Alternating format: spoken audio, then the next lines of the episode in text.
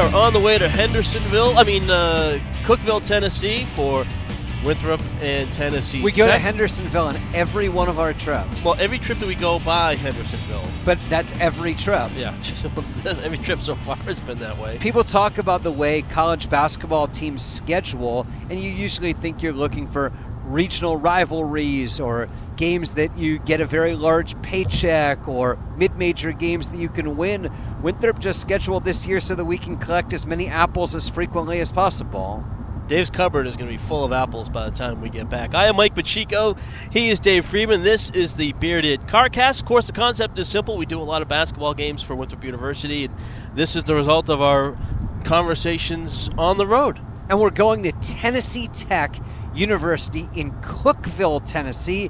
That is the hometown yeah. of Mack Brown, who shockingly is once again employed. Back in the news. What a disaster. What is Bubba Cunningham thinking? Okay, the good news is, Dave, was I was thinking the same thing when I heard the news over the weekend, and it broke fast. I mean, it was like... They must have had him hired before they fired Larry Fedora, that's what which I is thought. really, yeah. really good work as an athletic administrator, because if you're going to fire someone and you don't know who you can get, you might end up with someone worse than the guy you're getting rid of. So when you swiftly kick someone to the curb, you should have someone set up. The problem is the guy they have set up is sixty-eight years old. That, I will concede, is a negative. The positive, though, Dave, and I, I actually, I know you were on the road yesterday. I actually watched about twenty, twenty-five minutes of the press conference. Sure. He's energized. I mean, won he's ready the press to go. conference. He did win the press conference. He's going to lose a lot of football games. He, that's Mike, well, he let, was essentially retired yes. as the head coach at Texas. He did a terrific job at Texas for a long time. He won a national championship. He had really good players on his roster, but the last couple of years were awful, and then the years after he left, when he left absolutely no players, made you think that he wasn't really working on the job. He wasn't spending the requisite time getting people into the school to play football at the highest level. North Carolina is a considerably more difficult job than Texas. They have less resources than Texas, and there's little reason, in my opinion, to think that this is going to be a success. Now, he has to hire a slam dunk, yes. great staff, and maybe I, I, did they say in the press conference how much money he's getting paid? I think when they added everything up between the Learfield money, the Nike money, I think it was about three point five million dollars. Yeah, that doesn't leave a ton of room to have two of the highest paid coordinators in the country, because Mack Brown is not at his age going out and out-recruiting the best of the best. And he's going to need other people to go do that. Uh, I, I think this is a two- or three-year-and-done absolute mess. I've got, uh, we'll go over under seven wins in three years and a new coach in three years from now. I would say this, and it, and it is dependent on the staff. He's got to get a whiz-bang staff. I would, if, if, if I'm Bubba Cunningham, don't you think that they have to have a little bit of say in the coordinators in, in that? If you have to have a say as the athletic director in who is going underneath your head coach, you've hired the wrong head coach. No, but what Can I'm saying... Can you imagine no, if no, Ken Halpin no, no, told no, no, hold on. Pat I know, Kelsey, I know, I know, I know. Get, let me, let me talk for a minute. What I'm saying is, I understand what you're saying. In this, if you're talking about a thirty-five-year-old man, yes. This guy's sixty-eight, right? Now, there's no ten-year plan here. Not right? that we know of. Not that we know of. Well, I mean, it'd be unrealistic to think that he'd still be coaching at seventy-eight. So I think if you're the athletic director, maybe not have a say is the right word, but I think you would want to encourage Mack Brown to make sure he's hiring somebody um, that's like the next Lincoln Riley, you know, somebody that's sure. that's going to be the – so that you can have some cohesion. I think this can work, um, but it's going to have to ha- – he's going to have to hire the right coordinators. And you're right, recruiting is going to be huge, but I think the one advantage that Mack Brown's going to have, Dave, is he already does have good relationships with – North Carolina high school coaches. Does he? He was there twenty-five years ago. Who does he know that's still coaching high school football? Well, he still knows, um, I mean, I don't know exactly who he knows. You know who knows the guys coaching high school football? Scott Satterfield, who's won eighty percent of his games at App State, recruits the area, has been unbelievably successful, everybody likes, and just got a new agent signaling, hey, I'm ready for the big job.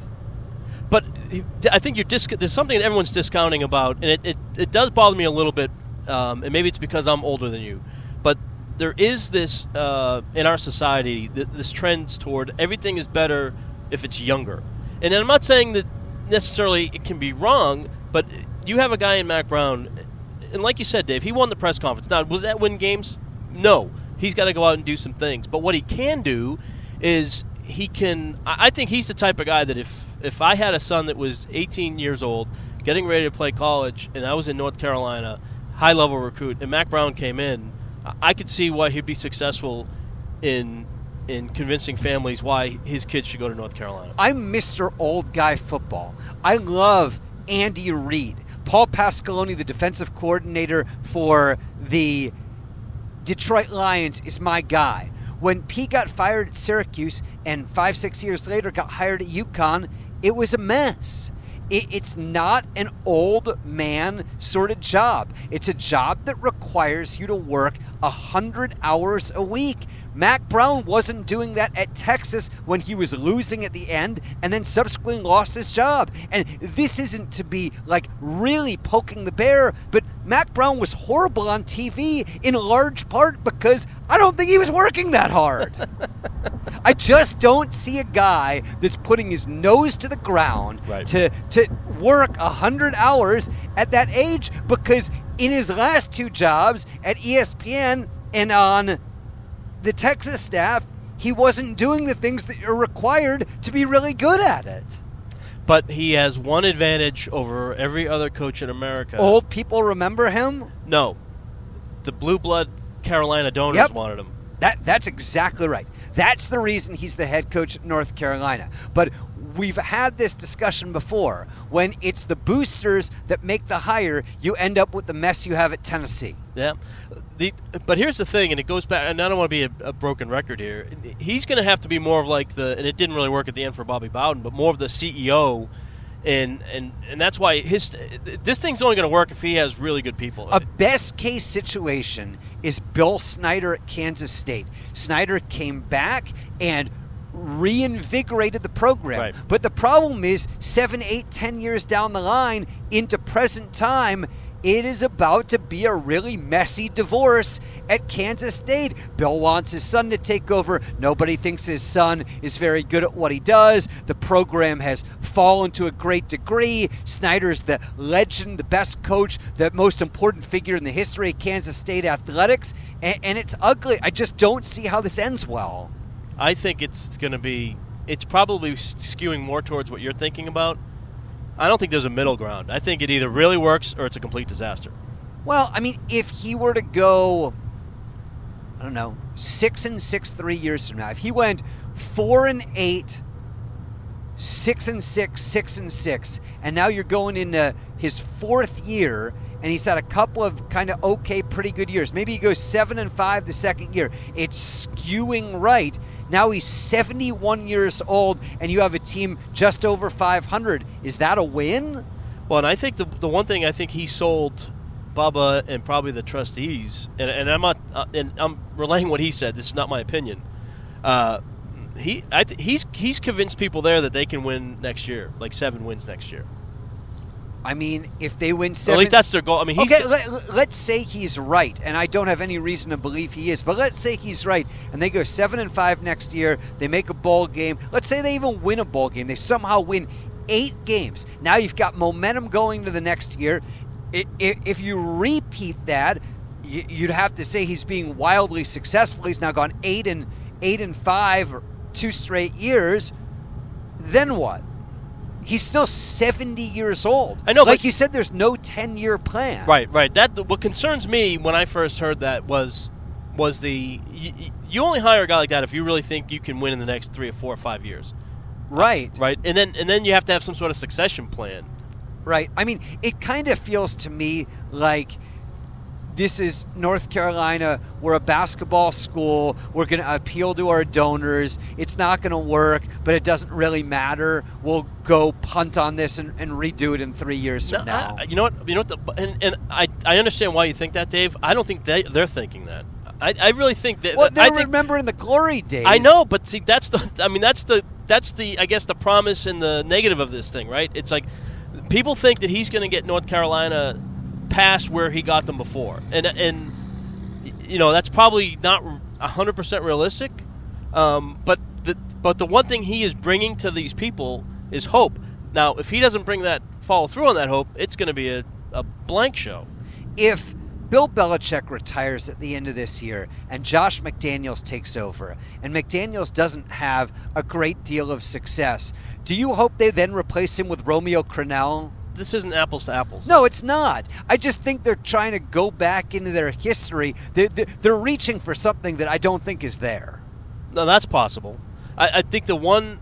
And, and this is this is the leap of faith I think people are the, the Carolina people are taking, the people that are supporting this, you know. And I think the, the the selling point is, you know, well, he's been out of the game, you know, he's he's been talking to coaches, so by doing these games, he's he's been able to stay on top of, you know, trends and, and has a you know has at least some feel for how the game has changed. Now, we don't know if that's true or not, but I think that's what one of the selling points would be.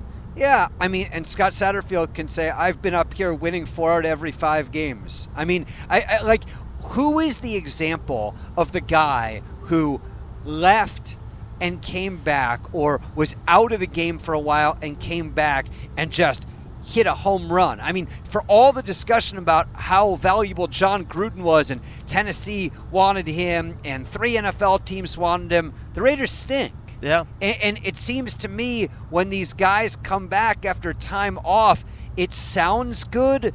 I'm just not sure it, it works with any sort of consistency. Oh yeah, who are the guys that have done that? I mean, Dick Vermeil was out well, of the Dick booth Vermeil, for a long time. That worked out. I mean, Dick Vermeil did work out. That, that that's a really good example. I, it takes us back quite a ways, but it is a good example. It goes. This thing goes something that it's more of a coaching thing, but I wonder if this applies too, Dave. Like when you're.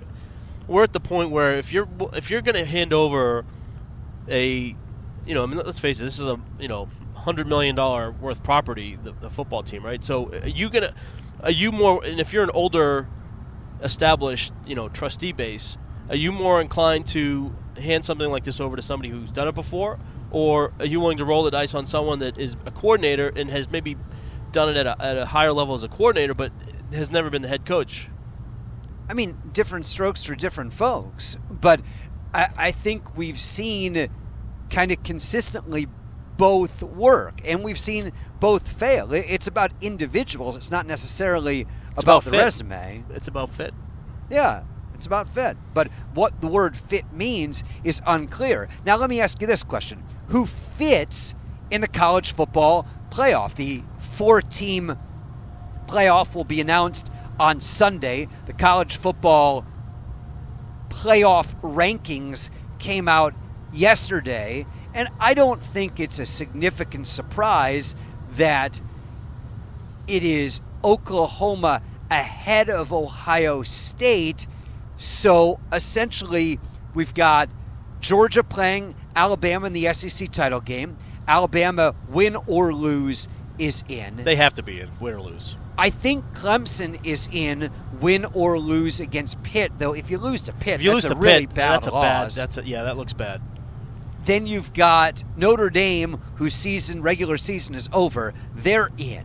So you got three teams in. If Georgia were to beat Alabama or even maybe play very, very competitively, they would have a very good shot. But if things go as we think they are going to go, Alabama beats Georgia, and Clemson is in, they beat Pittsburgh, and Notre Dame is in, you're left with one spot for really probably Oklahoma and Ohio State. Now, if Oklahoma loses to Texas in the Big twelve championship game and Ohio State beats Northwestern, it's pretty easy at that point, unless Georgia plays really competitively against Alabama. But it appears based on the standings that if Oklahoma wins, Ohio State's boxed out. And I don't think I, I don't have a problem with that. The the one I guess the one issue if you're Ohio State is, you know, I mean, Oklahoma really plays one way. I mean, they're just, you know, but they're an offensive juggernaut. I mean, they're good at what they do offensively. Um, but then Ohio State, I mean, they lose to Purdue. Yep, can't do that. They were I mean, they almost lost to Maryland.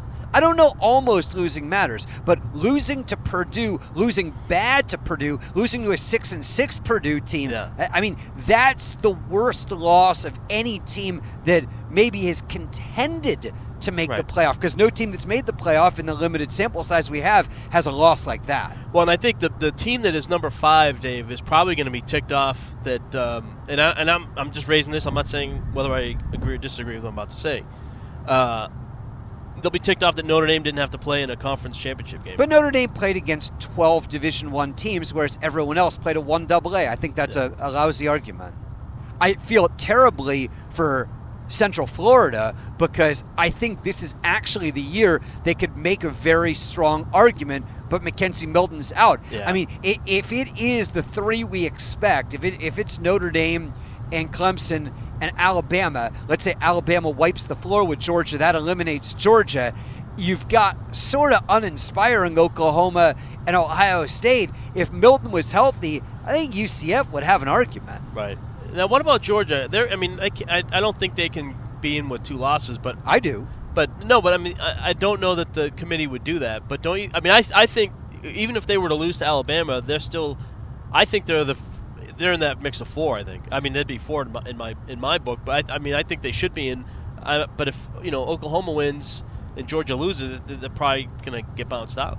I don't know. I think an Georgia tight loss to Alabama is probably as inspiring, maybe more confidence building than a tight win for Oklahoma for a second time against Texas. I mean, what's more impressive? No one has competed with Alabama the entire season. If Georgia neutral site goes in and plays really, really well, even if they don't win, are you then going to say, no, they're not one of the four best teams in the country when they've taken the the clear top yeah. team to the wire? Yeah, no, I agree. I mean, I think Georgia should be in win or lose. I just don't think they will be. I think if they play tight, they're going to be in. The really interesting thing about it is then how the seedings are going to break down, because yeah. I do not think they are going to have a rematch in the first round of the playoffs between Alabama and Georgia. I think they're going to jerry-rig it at that point, mm. and they're going to make Georgia three. Right. So it's going to be Alabama against um, whoever they downgrade, right. and then probably it goes Clemson, Georgia, or Notre Dame, Georgia. Yeah. It's probably, yeah, I mean, Clemson's going to have to be one or two, right. and Alabama's going to have to be, be one, one or two. two. So it, it's probably Clemson, Georgia, yeah. Notre Dame, Notre Alabama. Dame, Alabama, yeah. Those would be good games. I mean, I'd be interested to see those. Yeah, and speaking of what would be good games, we just were driving on eighty-five as we twist our way now, switching freeways as we head towards Hendersonville and then back on our favorite highway, I forty, which we go on every week. Um, Shouldn't we have a stretch named after the Bearded Carcast? I, I thought know, we like, did. Like, we like don't have this, that yet? You know, like this... Next mile of I forty is brought to you by the Bearded Carcast. Is it going to be uh, right outside in Knoxville at that gas station you like so much, oh by the R V park? God. Uh, it smelled like ten elephants went to the bathroom there. It's disgusting. That could be the Bearded Carcast. Uh, that might be. Stre- or, or would it be where we stopped to get that barbecue that we, we kind of just kind of lucked upon? Yeah, that was good too. That was kind of in rural Tennessee. That was before. That was before. Before yeah. we got to Knoxville. So, so we we saw a, a sign though on eighty-five today that said, "Buy three A C C championship tickets, get a fourth for free," and that leads me to believe what I think we could have guessed already, that there's not a whole lot of interest in Clemson and Pitt. No, and I think that's the the one fear that you know I think that they have, um, the organizers of this, is when you have. You know, and this is no disrespect to my uh, my homeland, but um, I, mean, I didn't go to B C, but you know, I grew up following it and working there eventually. But um, you know, I think you know B C, Virginia Tech back in the day, in the early days of the A C C. I mean, those were competitive games, but they didn't really sell out Raymond James Stadium. Um, and then when they moved the games here, they I think they felt like you know, Florida State, Miami. Yep. You know, um, and neither of those programs have really gotten back to where they, they were in their heyday. So, but, but that, and that's the risk you take. Um, but the, the flip side of it, though, Dave, is, I mean, geographically, it still probably makes sense for Charlotte to host. Yeah. Um, it's just a bad game. It's just, but you, I mean, you obviously, you're you're you're stuck with what the matchups are. I mean, on Saturday, Winthrop doesn't play on Saturday, so we're going to have an opportunity, if we want to, to watch football. totally one hundred percent locked in for Texas, Oklahoma, maybe a play-in game for Oklahoma. That's at noon. Totally one hundred percent locked in for at least the first half of Georgia, Alabama, and assuming it's a, a good game the rest of the way. My interest in Pitt and Clemson, you know, wake me up if it's competitive at the start of the fourth quarter, because I'm not anticipating that's going to be the case. Interest level in Utah, Washington, maybe less than zero. Like, absolutely no reason whatsoever to turn that game on television. Th- these championship games, Mike, what's the point? Well, the bigger question is, and, um, you know, are these games, I don't know, with, with the with I know with the playoff system, are they better off doing the um, the championship game, or are they just doing better off doing twelve games and then start the playoffs? Well, I mean, I, I think anyone that's looking at it from a fan standpoint says, well, would you rather see U C F and Alabama this week, or would you rather in a playoff game in in Tuscaloosa, or would you rather watch Northwestern and Ohio State? Who wants to watch Northwestern yeah, and Ohio I'm, State? I'm, I'm with you. I would rather I would rather cut out the championship game and then go to like an expanded playoff. Right. I mean, and, and the championship game are a huge money grab. I understand that, but an extra round of playoffs would be yeah. much, much, much greater revenue. Yeah, no doubt about it. I think the problem comes from the S E C, right? I mean, they don't want to split the pie up evenly, because their championship game makes more money. Their championship game gets more eyeballs. Their championship game sells out. So now, if they have to split that five or six different ways, why would they want to do that? No, it's not in their it's not in their interest at all to do that. And, I mean, let's face it. I mean, their their championship game is almost well. I mean, it's basically a, a semifinal or a quarterfinal playoff game. Yeah, I mean, their championship game might get two teams in the playoffs. Yeah. The Pac twelve championship game guaranteed is going to get zero teams in the playoffs. So they control the best property, and therefore it's worth the most amount of money, and, and they don't want to chop it up. This is why college football needs a commissioner, because we consistently see decisions made that are good for Alabama's pocketbook, but not actually good for anybody else. Well, and that's like the Notre Dame contract. I mean, that's good for Notre Dame, but it doesn't really benefit anybody else with N B C. Yeah, I mean, if you can have a national product that a million people watch every Saturday, then that that's a good deal. Although I will say this, I guess it does benefit. Uh, I mean, the only other teams that benefit from it, I suppose, would be when they play like a Troy State that will get, you know, kind of that primetime exposure on it. But N B C. Notre Dame doesn't really play those teams. I mean, look, look at their schedule. They play the military academies, and then they play Stanford and U S C. Then they play their group of A C C opponents. Actually, they yeah, play the Michigan. Group of A C C opponents has kind of nixed some of those lesser they, opponents. But but they rarely have played this. If you look at yeah. Notre Dame's traditional scheduling, they do play lesser opponents, but those lesser opponents tend to be... Still tend to be Power Five or... Power Five or some team with, with you know, that they, they play Army, and that, and, that, yeah. and that's a good game. No, it's a good I mean, game. It's yeah. a traditional yeah. game. That Notre Dame's schedule should not be mocked or, or, or chopped up. For every game that Alabama plays against Furman, and they play a couple of those a year, that, that that's not what yeah. that's not what happens with, with Notre Dame. Notre, Notre Dame poses its own set of issues. That's not one of them. Their, their schedule is just fine. Their their non-conference win over Michigan this year is the reason they're in the playoff.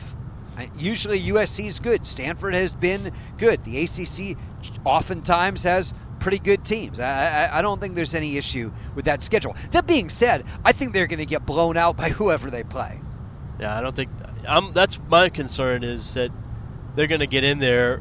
And I think they've earned the right to be in there. one hundred percent. Um, but I just, I don't know that, I, I know, they'll be competitive, but I don't know if I don't know if they get out of the first round. I mean, there is either one or two really high-end teams this year.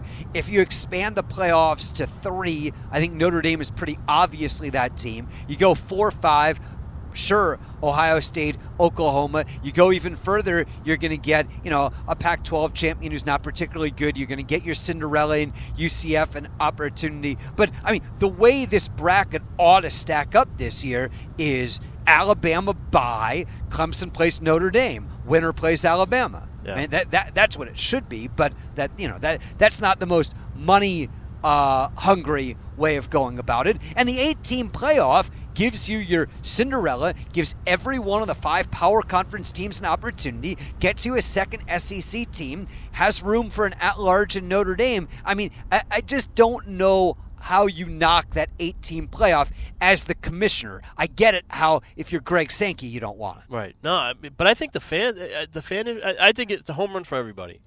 I do too, and, and it's ridiculous. The the student athletes are taxed too much in the classroom. Well, here's the thing. You just get rid of the championship game. It's no problem. If you don't want to get rid of the championship game, that's okay too. Get rid of the Furman game. Get rid of the game against, uh, you know, uh, Florida A and M. I mean, the S E C could just get rid of that game and still play a championship game. It'd be just fine. And most of the most of the playoff games would come after finals anyway. So, I mean, I don't know that you're really missing uh, student time. Yeah, I, I think it's a nonsense argument.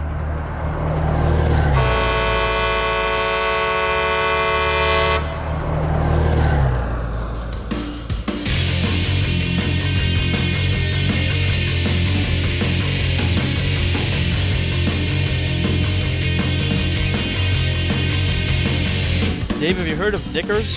Knickers? Well, isn't that what Payne Stewart used to wear? No, no. Knickers is a uh, Holstein Friesian cow uh, from Australia, and it is six foot four. Wow. Does it have any eligibility left? It does not have any eligibility. I don't know. If, does it have a Sigma back move? I don't know. Tennessee Tech's pretty big, though. They are pretty big. I think I think we could use that. Did you know Tennessee Tech has won the Ohio Valley Conference tournament just once, but it happened in the sixties when they played the tournament before the regular season? Oh, right. Yeah. So they didn't make the N C A A so tournament. So they didn't make the N C A A tournament. Yeah. It actually was like one of their worst years. They were They were like eight games under five hundred, but they won the tournament before the season began. You know, and I know we'll, we'll get into this uh, a lot on the broadcast, uh, but what an interesting story. Um, now I can't remember the guy. Johnny Vassar. Johnny Vassar, yeah. The point guard at Tennessee Tech was a top one hundred, top one hundred fifty recruit and went to four different high schools and went to Northwestern right as Chris Collins was getting there. But Collins recruited him, so he was he right. was technically in that first class. Right, he was in the first recruiting class. He yeah. was the last guy signed by Collins in his first recruiting class. And things didn't work out, as they frequently don't work out for guys. And either he exacerbated a situation that wasn't so good, or... Well, I think an important part of the story, Dave, and this is nothing against Johnny Vassar, um, but at coming in, he went to four different high schools. Right, that's what I said. No, oh, I didn't hear you say it. I'm sorry. Oh, usually I'm the one that doesn't listen. This is a real change of roles. I'm Dave. Hey, I'm Mike. It is Dave, right? Yeah, exactly.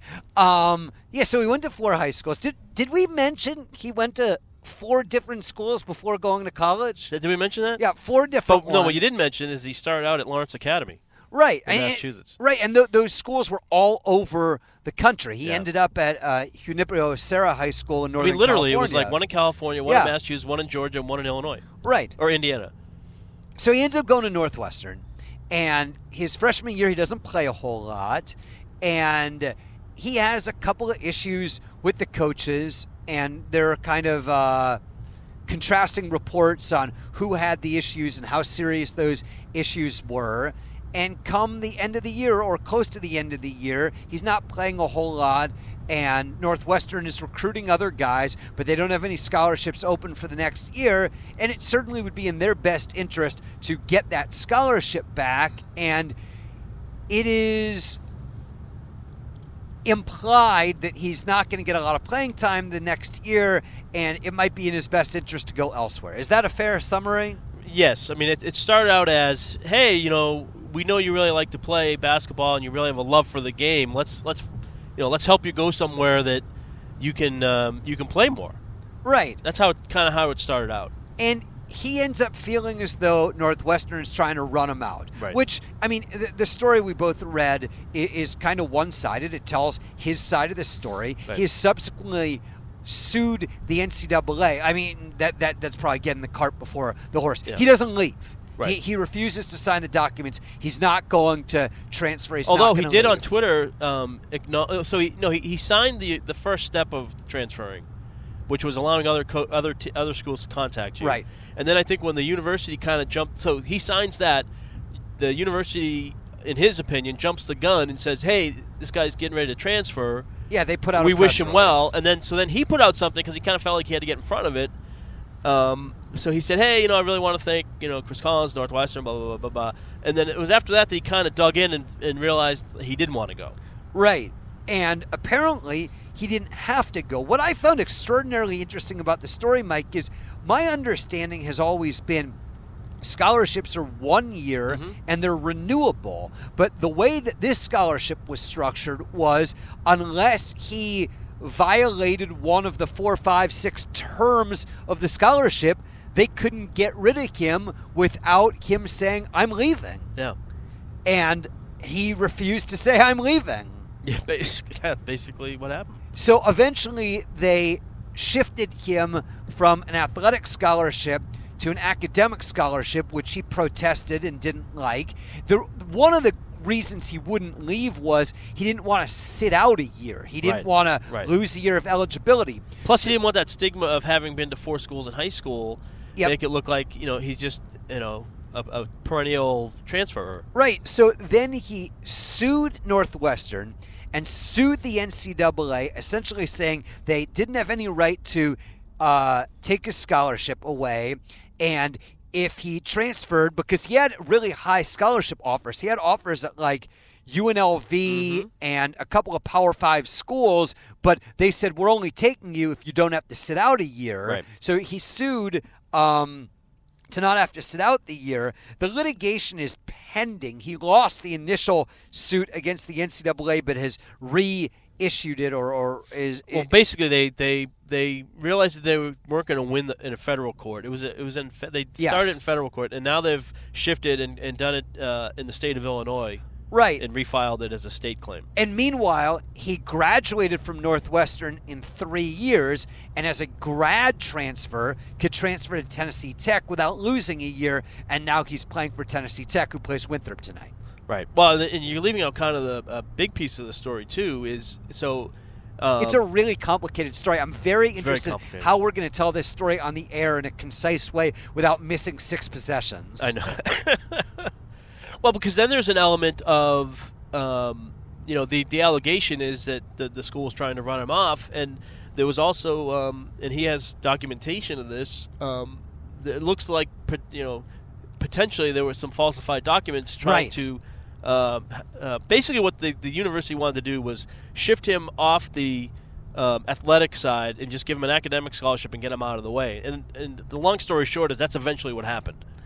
Yes, but in between there was an intermediate step where he was still on athletic scholarship, but they were making him work right. eight hours yes. a week. which And they, they were having him do like manual labor, like he was blowing leaves and painting lines on fields and, and stuff like that. And they were alleging that he, that he wasn't fulfilling the, the terms of that. Right, and then there were some time cards that yeah. supposedly he submitted and he didn't submit them properly and he wasn't working enough hours, but he spelled his name wrong on the time cards. Well, what's funny about that is, because, I mean, and, and again, the Vice story is pretty one-sided, um, but, it, it, I mean, when you match it up, and I'm not a handwriting expert, but when you match up what was there and what uh, his handwriting was, it, I mean, it didn't seem to me to be the same handwriting. Right, so you know, who knows what happened in between. And you know what this all plays into, Mike? It plays into the F B I scandal. Mm. And it's not exactly the same, but it's a dirty sport, and it needs cleaning up. And there need to be clear-cut rules. Either you have a guy for four years, and if he decides to change schools, so be it, or you're allowed to run people off after a year, but there just seems to be a murky gray area in everything, and that, that creates major problems. Yeah, I mean, and then you throw in, is it fair that a coach can leave at any time, but a, a player is forced to sit out that extra year? I, I I don't know. You know, it's why do you have to sit out a year? I th- well, I, my my uh, recollection and interpretation is it's um, basically to protect the school because um, to prevent. I think it's kind of used as a reverse. I don't want to say incentive, but it, it's, somebody that really wants to play, maybe having to sit out that year would, would kind of keep them in in not wanting to sit out. Kind of like what happened with, with Johnny Vassar. I just I, like I get the argument that if everyone could transfer every year, you have free agency. Right. But we kind of have that now. Yeah. I think forty percent of players transfer as is. Yeah. And if you're not happy in place A and you can go to place B, le- like any other student can do that. Well, and I think like it's any also coach at, can do that. I think it's looked at the wrong way. I mean, we look at it as a one-way deal. Um, like oh, you know, you know, the school's trying to paint it like, well, you know, well, you know, we could be raided, we could lose a lot of people. But the flip side of that is, to your point, Dave, if you make it more of an open market, then um, and then take away, uh, I would take away the the sitting out from Division Two to Division One. Yeah, I just think like I, I get the you've got a really good player at Asheville and now he's playing at Louisville, and if you don't make him sit a year, maybe he thinks about it even more. Yeah, but. In the end, like, if you're trying to do what's best for people, like, if you're a really good coach, you're Rick Byrd at Belmont, your players stick around. I, how many guys transfer from Bob McKillop's program at Davidson? Like, like those guys stay yeah. because they like this school and they like the coach and they like the athletic department. Like, if part of being a coach means you're constantly recruiting your own players, and when players come into your program, you treat them right and they have a good experience, they're going to stick around. But also, how can you, um, you know, and this is nothing against U N C Asheville, but if a kid has a really bang-up year, and we've seen this a lot, a bang-up year at Asheville and, you know, a Duke or a North Carolina or an Arizona or a Marquette comes calling, how do you deny that student that opportunity to to experience a, a you know a, a different academic experience and, and go to have a, a, a good athletic experience? Yeah, I agree. And if you go to Asheville and you have a great year on the floor, but you also have a great year off the floor, you like the classes, you like the place, you like the coaches, you are treated well, you're going to think twice before transferring. Now, sure, you get a chance to go to Louisville. They got way more resources or Marquette yeah. or whatever it is. Yeah, well, that, that that's the choice we all face. I mean, everyone that is really successful at some point has had to weigh their options with careers. Mm-hmm. So there's something in door number two right. that you can go chase. And sometimes that decision is it's too good an offer not to try. But sometimes the decision is I'm really happy where I am, and that might be better and it might not, but I'm treated well and I'm compensated well and I like it here and I'm comfortable and I'm going to stay here. No doubt about it. Yeah, no doubt about it. Speaking of staying here, it seemed as though the Carolina Panthers were going to stay in the playoff bracket, stay in contention, right up until three weeks ago. Now things are spinning in the wrong direction. You cover the Panthers, you watch every game. What's going on? You have two hours? I mean, um, I mean it, it's it's interesting. There is the, the the easy answer, Dave, is is that the defense is not. Um, The defense is not performing at the level that I think everyone thought this defense was going to coming into the season. Um, and it reared itself on Sunday. And it's probably oversimplifying it because um, the Detroit game they should have – I mean, that was a game they had. They should have won. They should have won that game. Right, but they should have lost They're, the Philly game that they won. Uh, yeah. I mean, um, but those, the, but those they should have – no, no, no, no, no, no, no, no, no. The fifty-fifty game is the Washington game. The, the the Washington-Philadelphia sure. game was the wash. That's fair. Detroit's the game they should have won. And frankly, I think they should have won Sunday. They should. They definitely should have won Sunday. Um, and then you also saw a little bit of depth issues at the cornerback position when Dante Jackson went down, um, and that, that didn't help. And then Russell Wilson just pulled a Russell Wilson and played really well in the second half. You know, they had three three-and-outs in the first half, had pretty good pressure. Um, it was a game, Dave, that uh, the Panthers did not punt and still lost the game. That's amazing. I mean, that, that's incredible. they just didn't cash in when they were in the red zone. No, and I would say this. It, it looked to me like um, like between the twenties, they were extremely creative. And then when they got inside the, the goal line, inside the ten, they decided they wanted to be smash mouth. And I, I you know, like they, um, I don't know. I, w- I think they could have been a little bit more uh, creative early on. And, you know, if they score, they score in the first two possessions like they should have because they had the ball inside the twenty. Um, touchdowns, I mean. They got one field goal out of it, and then they had a, a uh, they lost it on downs um, trying to go for it.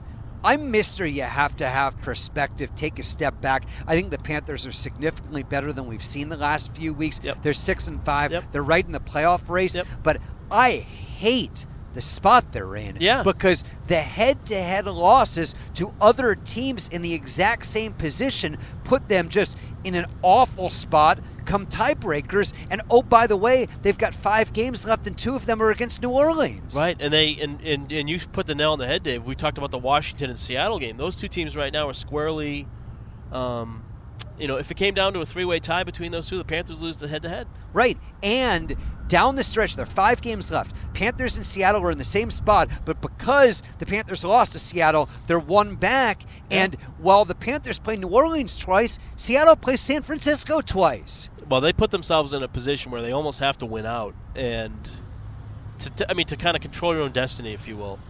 Um, and I mean, there are two spots available. There, there are two playoff spots yeah. open. There are four division winners, and then there are two wild card spots, and, and no one's running away with a wild card.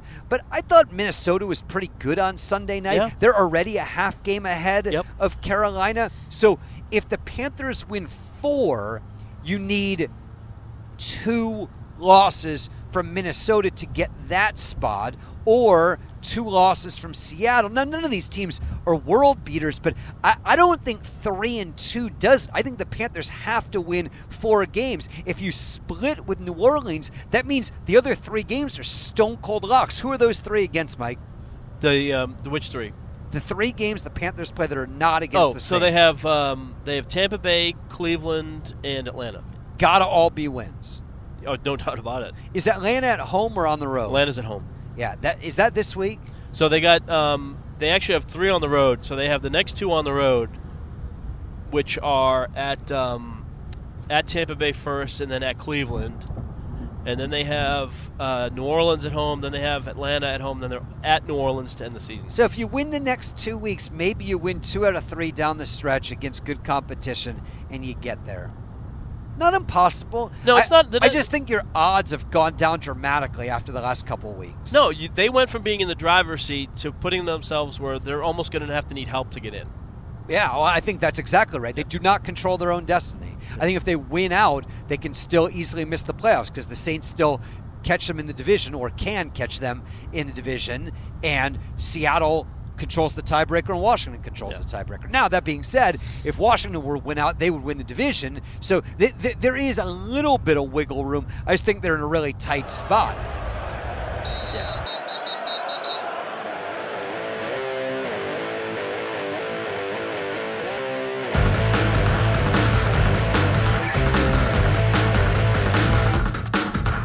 Speaking of the N F C playoff race, the Redskins made an addition this week. You know what? I don't even want to talk about this. This is so infuriating. You know, it's... What do they think? Reuben Foster, right? I mean, what was it? I mean, not countless domestic and other issues in San Francisco, right? Finally, they cut him. And then less than twenty-four hours, he's claimed by the Redskins. Now, the Redskins have since uh, said, well, we're, we're not going to play him until any kind of... Uh, you know, litigation happened, or you know, the, the works way through the courts. Well, they had to know that was coming too. Yeah, you had to know that he was going to be suspended or put on the whatever it is, the temporary yeah. inactive list. So, what is the point? They, you, you're bringing him in maybe to to either have him at the end of the year or to look at him next year. But that's a move where it's like we're not even pretending anymore, right? Right, exactly. I mean, you know, you can say all you want about, you know, we're supporting all this and that and the other thing, but, I mean, let's face it. The, the only thing that really gets you blackballed from the N F L is if you sue them and don't, st- you know, or if you don't stand up for the anthem. I, I just, like, I was very surprised. I, I mean, from a P R standpoint, it just seems like a killer. Now, but but Dan Snyder is the guy that's going to make that move, right? I mean, it's either him or Al Davis or uh, Jim, uh, Jerry, Jerry Jones. Jones. I mean, I guess, though, at the end of the year, I, I don't think anyone believes he's never going to play another down in the N F L, and, and I think it's easy to think that maybe he's an impact player, so maybe if you're going to take a P R blow, you take it now and you secure the guy because in the offseason there might be competition for him? Yeah, I mean, I don't know. I, it just... It was so stunning to read about another off-field incident and a very serious one, and then. But this guy has a history. It's not. It's not. Um, it's not an isolated event. You know what I mean? Exactly. Not to say that an isolated event is any better, but I mean, at least you can make the case of it's an isolated event. Maybe it didn't happen, or maybe. But now you got a track record. I mean, it just. It, it, I don't know. You're trying to. It's just frustrating to me because it's you know it goes against. I mean, I think it's a good. Football move. It's a good football move, but you know, what, what? What's to say that okay, maybe he makes it through the legal process, gets cleared again? What's to say he's not gonna? It's not gonna happen next year. Nothing. You know, I mean, but you do believe he's gonna play again because that, that's what we do. We give second and third and fourth chances. Right. Right. Well, but he's on like his fifth chance, isn't he? I, I guess. I mean, he's only been in the league a couple of years. I, but, just, but he's already had like two or three suspensions, yeah, right? Yeah. I, I I don't know. I I mean. If he's going to get another chance, though, I understand. But I, I don't know that I think he's going to play this year. So then you're just kind of looking at it in the offseason. It just it, it came across as I, I, I was surprised. All right, Dave. We're, uh, I don't know. We, we probably should wrap this thing up because we're almost in Hendersonville. That's right. I mean, this trip to Cookeville doesn't have quite the hype as the Nashville or the Lexington trips. Yeah. We didn't we didn't talk, Mike, because we were on our way to Lexington during the last podcast. That is such a fun oh, trip. That was a great... You know, Lexington, you and I both had the opportunity...